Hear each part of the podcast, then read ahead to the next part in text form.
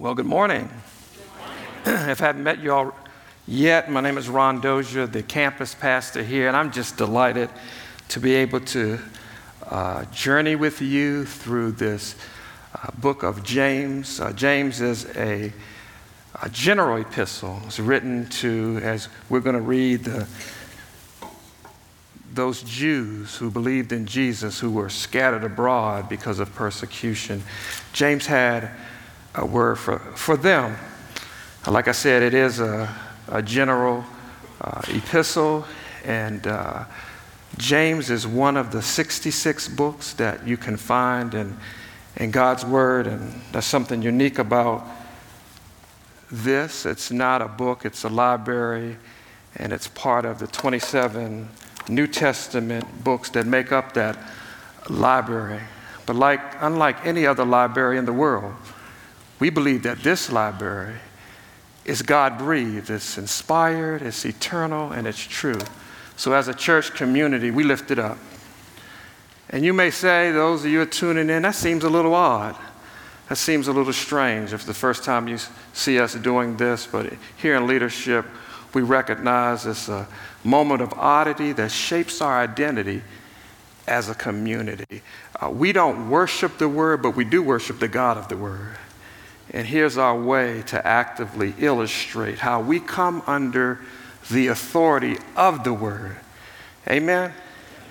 And my prayer for us that even when we leave this space, as we go out there, that that same Word we'll realize is still over our heads. Somebody ought to say amen. And we're still illustrating that we're living under the authority of the Word of God. And before I say anything else, I want to have a word of prayer. And as I pray, I ask that you would pray for me. I want to thank the prayer team. Prayer team has been praying for us as a church, has been praying for you, has been praying for me that all that the Lord wants to accomplish through this series, that it would come to pass. Amen. Well, let us pray. So, God, thank you for your word, and thank you that your word represents not just words, but points to the work that you have done and the work that you desire to do in us and through us and with us and around us. So even now, Lord, I surrender. I pray that the real preacher, the Holy Spirit, that He would speak to our hearts. We thank you for what you're able to do, exceedingly and abundantly above everything that we could ask or imagine, according to your power that's at work within us. Fill us, Lord. Thank you for your anointing. And I pray, Lord, that I might decrease, but most of all, God, you increase. Allow me to preach with strength, demonstration of your spirit and power. For our faith doesn't rest in the wisdom of men, but in the power that only comes from you, O God. So have your way, we pray. In Jesus' name, let all who agree say together, Amen and amen. I just, I'm so excited. I don't know if you can tell yet, but I'm excited about the book of James. I'm excited because as I spent time uh, reading it afresh and going over it, you can't help but to read James and know that you get this strong sense of community and brotherhood.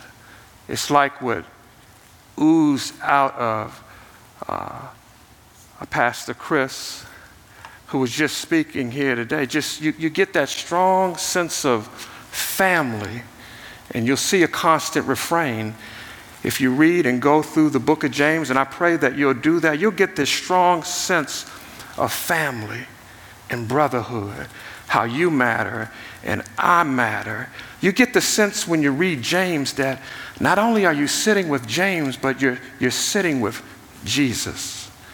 Because a lot of what James says, he echoes what Jesus said in the, in the Sermon on the Mount. And you see, James, when he introduces the letter, we're going to get to it, we're going to read it in a second. He just simply says, This is James. And the reason why he could do that is because everybody was familiar with him. I was thinking of a way to illustrate that, and I said, Oh, we can do it this way. Do you know that there's only one person in the world that I know that has the name of Talbot? Wouldn't you agree? You may know another Talbot. I don't know any other Talbots in the world. So if I said this letter came from Talbot, I wouldn't have to qualify. If you say Ron or another name like that, I might have to give you more detail. But they, James was so familiar. He had such authority in the early church. So when you say his name, see, James was the leader of the Jerusalem church. James was also a very respected leader. As other leaders uh, during that time, like the Apostle Paul, considered James a pillar of the early church. And as I said, James, he was one who God gave authority.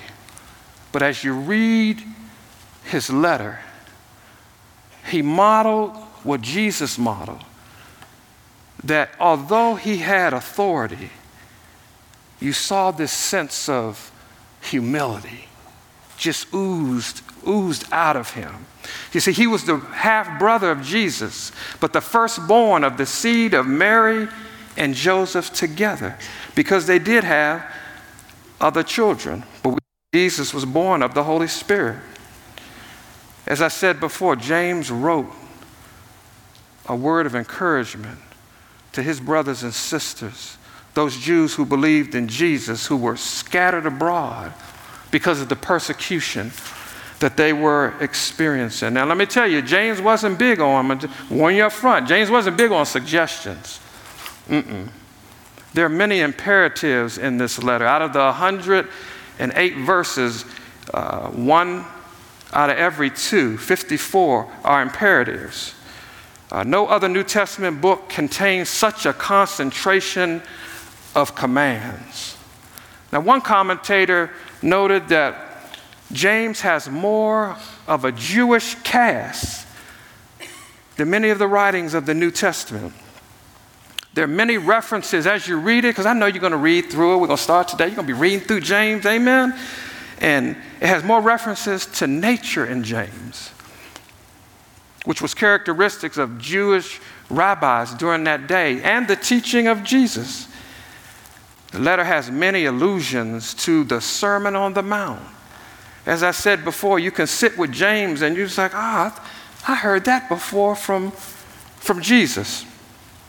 You could tell that James, he just loved the book of Proverbs. He loved to echo the wisdom from the word and illustrate its truth through examples of people that his listeners would be familiar with. Because he understood that it was more than just words, but words illustrated through action. So we can point people to God's word and his work that brings wisdom and hope during tough times. Do you know of anybody going through tough times? Every hand ought to be raised in the whole building. Perhaps you are. Sometimes when life is hard, we can lose sight of the goodness of God. That goodness is expressed through some precious gifts that God has given to us. That's why I'm so excited about this journey that we're going to be on through James, because we're going to discover some wonderful things that God has in store for us, that He has given to us. Now, Dr. Bill Bright, he's the founder of Campus Crusade for Christ, otherwise known as Cru today, C R U. He tells of a man named Mr. Yates who owned a ranch during the Depression. Mr. Yates couldn't make enough money through his ranching operation to pay for the principal and interest on his mortgage. So Mr. Yates was in danger of losing his ranch. That is until one day a seismographic crew from an oil company came through into the area and told him that, you know, Mr. Yates, you might have oil on your land. They asked, and he allowed them to drill a wildcat well. Well, after they dug down a thousand feet, they struck oil, and over 80,000 barrels a day poured out. The subsequent days, they got double that amount. Here's the interesting thing he was living in scarcity when the whole time he had treasure right there on his property. He just didn't realize what he had. That is why I love the book of James. For he takes us on a treasure hunt. This comes from someone who was the half brother of Jesus. That up until Jesus appeared to him, you can read about this in 1 Corinthians chapter 15 and verse 7, he didn't realize what he had. But once James discovered what he had, he wanted to make sure that what he had is what those that were scattered because of persecution have. And by virtue of us leaning in and listening and discovering what they have, we'll discover what we have in order to face some tough times. So turn with me to James chapter 1. I'll be reading the first six verses.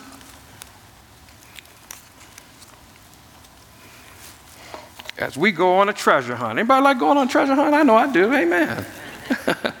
he says, James, I told you to introduce who he was. He said, a servant of God and of the Lord Jesus Christ. That's he had authority, but that's, that's his humility. He, he was a bond servant of God and of Jesus Christ to the 12 tribes scattered among the nations greeting.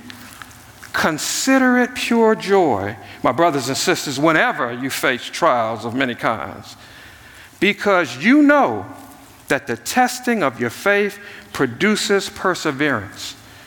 Now let perseverance finish its work so that you might be mature and complete, not lacking anything. Now, if you lack wisdom, you should ask who? Ask God, who gives generously and without finding fault. He won't shame you for coming to ask Him what's going on. And it will be given to you. But when you ask, you must believe and not doubt, because the one who doubts is like a wave of the sea blown and tossed by the wind. James points out that these trials represent something that's being tested. He said they represent the testing of our faith. He points out this hidden treasure called faith. I told you we are going to find some hidden treasure. The first one is faith. Here's the interesting thing about faith Jesus said, He said, You only need faith the size of a mustard seed. It's really small in order to move a mountain. Because really, if it's not really the size of our faith, it's the size of our God who has the ability to, to move mountains. But see, faith translates, I told you it's not just words, but faith translates into action. Uh, faith has feet, it, it moves forward towards the substance of things hoped for, the evidence of things that you can't even see, as in Hebrews chapter 11 and verse 6 says, that without faith, it's absolutely impossible to please God. Uh, New Testament um, Greek scholar Rick Renner says that word without in that passage in Hebrews 11 6, that word without means outside of it depicts faith as occupying this space. He says, outside of faith, that space, it's absolutely impossible to please God. For those that come to him must believe that he is and that he's a rewarder of those that diligently seek him. Let me tell you something good about the faith that we have. Our faith is designed to respond to God. God is calling forth the faith that He has placed inside of, inside of us to respond to what He's already done. James tells us later, uh, later in the letter that faith that doesn't respond to God is useless. What's the point? He says faith without works is, is dead. Because let me tell you what dead men can't do they can't respond because they're dead. He says, someone who has faith but doesn't respond to God is absolutely useless. Because our faith was designed to respond to God. You may ask, and we read it in verses 5 and 6, well, I don't know how to respond. James says, if you lack wisdom, ask who? Ask God. He gives it generously, but even when we ask, don't ask outside of that space called faith. We got to ask in faith. And the God who is generous, don't miss that. He supplies it, and He won't shame you for coming to ask about it. Now, make no mistake about it, faith has an enemy, and we're going to talk about that next week. But the way that James lays it out is absolutely brilliant. He, he begins with the end in mind. So that exercise in faith, the only way you can do it is by doing what James says. It's like standing in a pool of water and you're asking your child to jump in. Anybody ever did that? You stand in the pool, ask your child to jump in, and I've been the child that somebody asked to jump in. And sometimes we, we, we only look at the water and miss that our parent is standing there beckoning us to jump into the water, but to jump into their arms. James is saying, You're only looking at the water there's more to consider.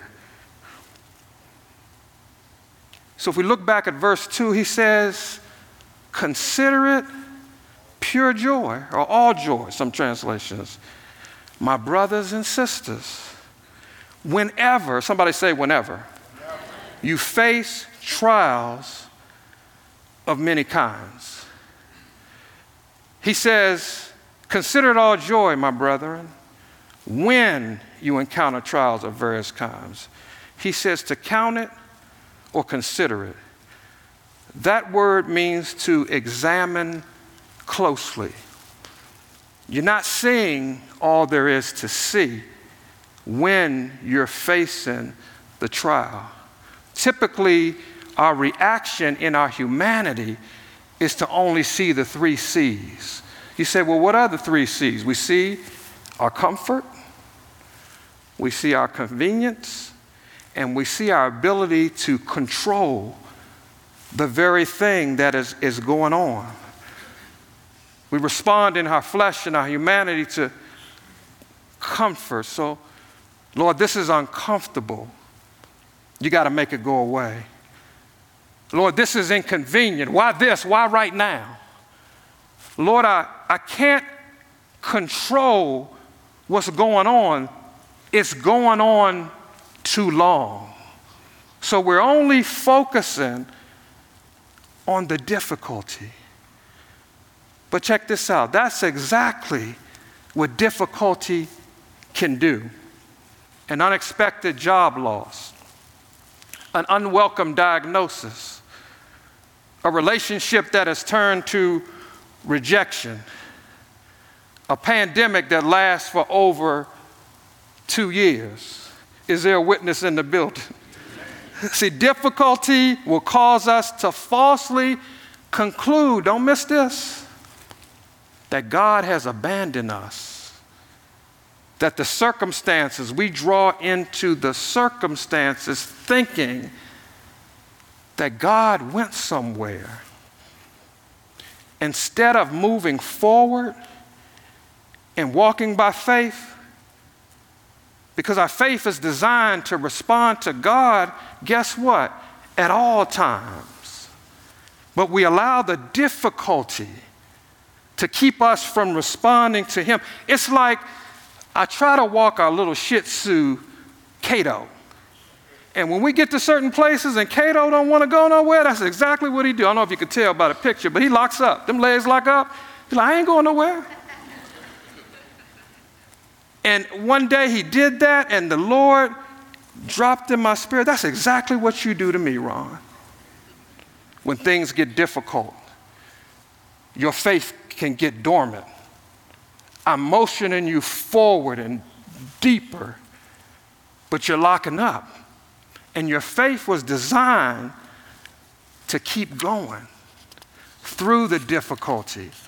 James is now James is not discounting or underestimating the reality of the trial.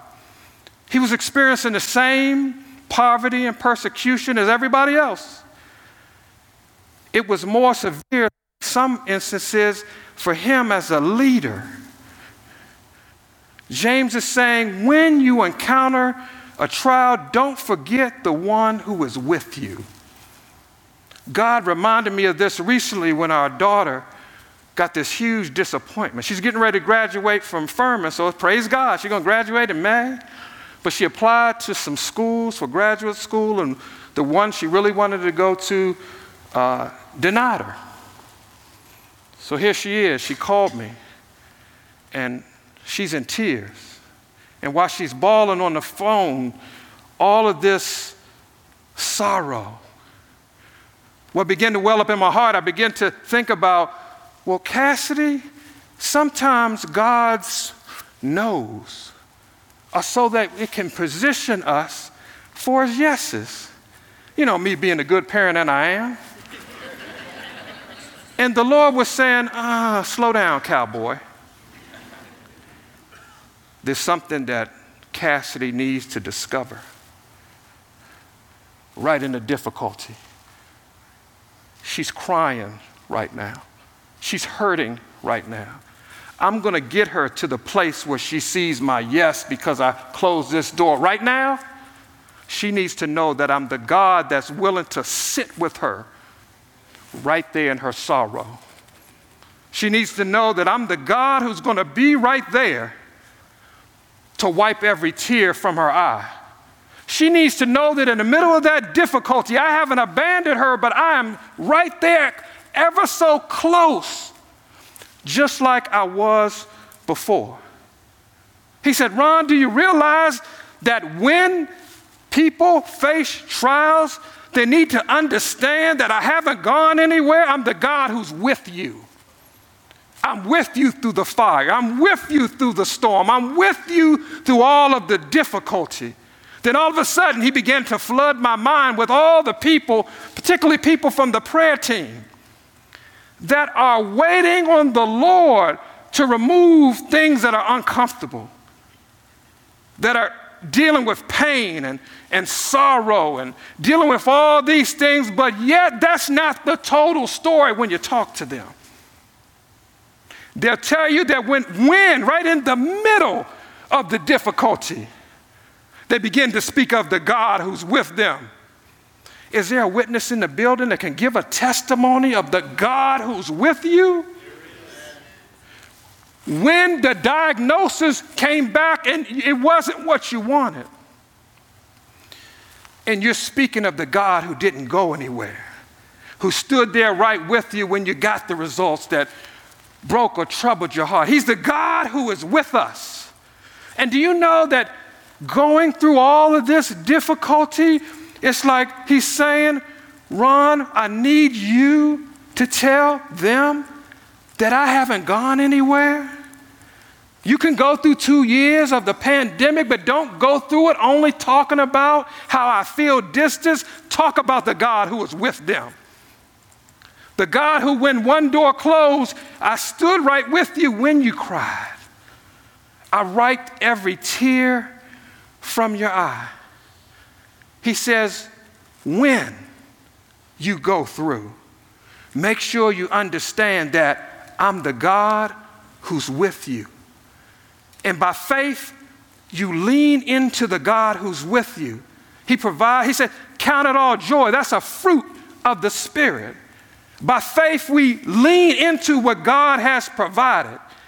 And despite the difficulty, by faith, we understand that God is right there, willing to be as resourceful as He is. Tell me what God can provide for you, not just in good times, what can He provide for you when things are tough? He'll do it. He says, Ron, when you face the trial, I am with you. And He'll be with you too our faith gets taller through the testing. Because when He's with us, He, he strengthens us. James says, through the trial, we can gain insight into the character and capability of God. He knows when facing trials, we have questions. And even as the questions swirl in our mind, he says, James says, no, even while you have the question, let me tell you what you can know. There's something that you can know. Take a look at verse 3. It says, I think we ought to read this one together. Because you know that the testing of your faith produces perseverance. He says, You know that the testing of your faith produces perseverance. See, faith decides. We know that this difficulty has a design. Faith allows us to respond to what God is doing allows us to experience God despite the circumstances. We may not have all the answers, but we've determined that guess what? God's going to get the glory out of this story. Your faith allows you to buckle down and say, in the end, God is going to be glorified. Whether I live or whether I die, God gets the glory. Somebody ought to say amen.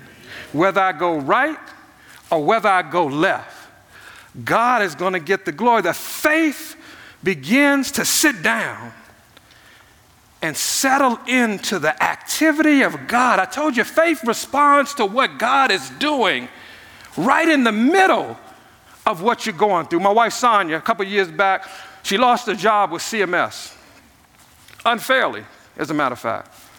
I ain't even gonna go into the details because I, I, feel anger welling up on me. Amen. it caused her even think about leaving education. Now she's in new school in Rock Hill, Leslie Elementary, and she's doing amazing things for the Lord. Back to doing what she was doing. But there was a season where she doubted, where she woke up in the morning just crying. And because, you know, like, honey, it's going to get better, it's going to get better. And but through it, she grew closer to the Lord. Through it, her faith got stronger. Through it, she was able to see some things in her relationship with God that she never saw before. Right through all of the difficulty. The testing of our faith produces something that it says right there in the passage. It's this thing called perseverance. It's the ability to persevere or endure, which is a rich word. Many believers in the early centuries had a favorite character trait, which they called the queen of all virtues. It was the ability to endure. Do you know that God has given us through faith as we hold on to Him that we're built better than Ford Tough? It means to abide under. It depicts a person who knows they're in the right place or space. Hence, regardless of the pressure, assaults, and restraints that are forced upon them by faith, they have decided not to bend, bow, or break. By faith, listen, we settle down into the activity of God. We know God is developing us in it and through it. The ability to withstand pressure is proof of possession you begin to say, Oh, I can make it and I can take it because God has given me the strength to do just that. That's our response, but we also have a responsibility. He said we must exercise faith in God by doing verse 4. Let me read that for you. He said, Let perseverance finish its work so that you may be mature and complete, not lacking anything. We have the responsibility to allow, to allow God to control us in the trial. See, we go from this is too long, this is too hard, why this, why now, our inability to control it, to being under the control of the Holy Spirit. See, that test will turn into a testimony. What, what I thought that I couldn't handle is handled by the Lord. And I begin to release myself from trying to control the very thing that God is guiding me in and through and demonstrating His ability to do. Somewhere along the line, we, we give up control. Not because we're faithless or nothing like that, but we, I said we settle down into what God is doing. And we turn over the control to the Lord. And by faith, He guides us through. See, we settle down into His sovereignty because our God reigns. And it, it, we get to a point where we stop trying to tell God what to do. I know that's hard. We try, and we listen, we, we settle down because we understand that ultimately, even better than us, God knows what to do better than we do. Is there one amen in the building? See, that's the beauty of what James was saying. He says, You can count it all joy. When? Because he's, he's with you. Which brings me to what I wanted to share with you all along. See, by faith, we gain insight in the character of God, which provides foresight for facing any trial. See, through the trial, we, we grow closer. He's not running from us, He's running to us. He never went anywhere. He's holding us close, He's teaching us something about Him in the middle of the trial. Something that we're going to be able to declare to somebody else. We discover that we don't just have to go through trials, we determine that we're going to grow through the trial. As we grow, we move from doubting God to declare Him. It may have started off with doubting God, what are you doing? But then in the middle of it, because He hasn't gone anywhere, because He's ministering to us, because He's teaching us, we began to declare the good things that God is doing in the middle of everything that was happening. That's exactly what James is doing. Anybody here have anything to declare about the goodness of God through a two year pandemic? Is there anything that you can say, you can declare about what God has done with you and for you in the middle of all that that's going on? Where the, the control that we thought we had and we said it's too long, we begin to be under the control of God and say, God, even during a pandemic, your kingdom is advancing. You're getting the glory. I can still respond to you whether I'm in person or whether I'm online, I'm not going to limit God. Do you think I'm going to limit your ability, God, just because of something that my limitations say?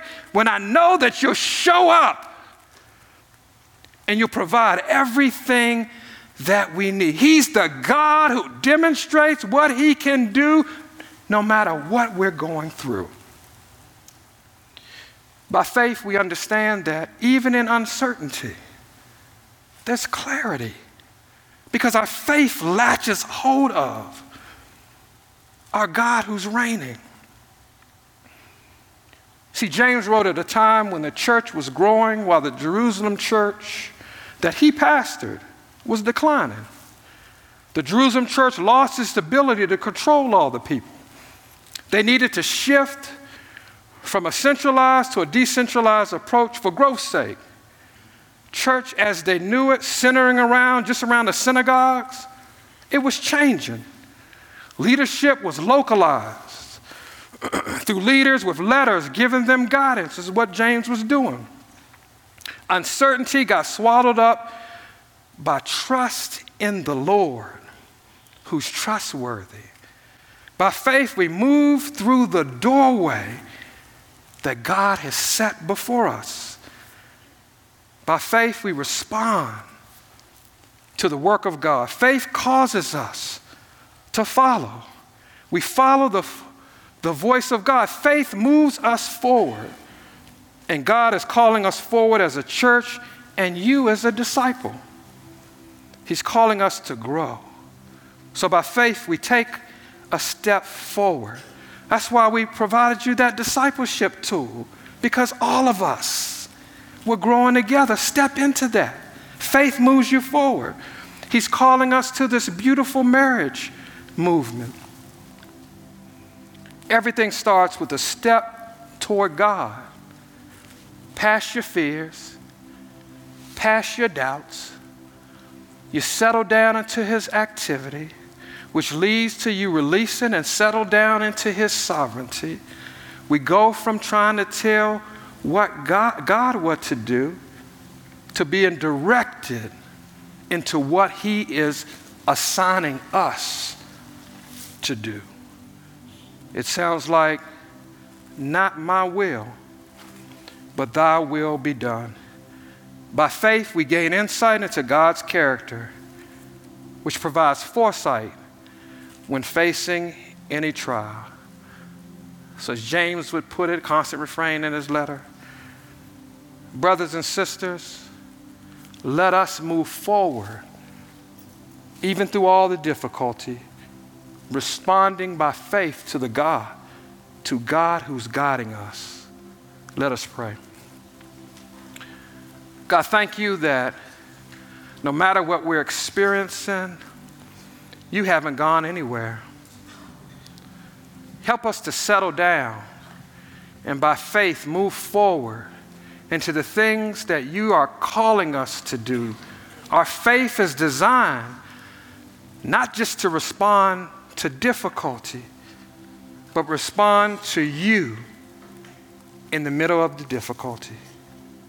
Help us to open up our mouths and declare your goodness so, those who have questions or are wondering or are doubting or fearing, they might hear and know and receive the God who rules and reigns over every single situation. Have your way, Lord. That's our prayer. For it's in Jesus' name that we pray. Let all who agree say together, Amen and amen.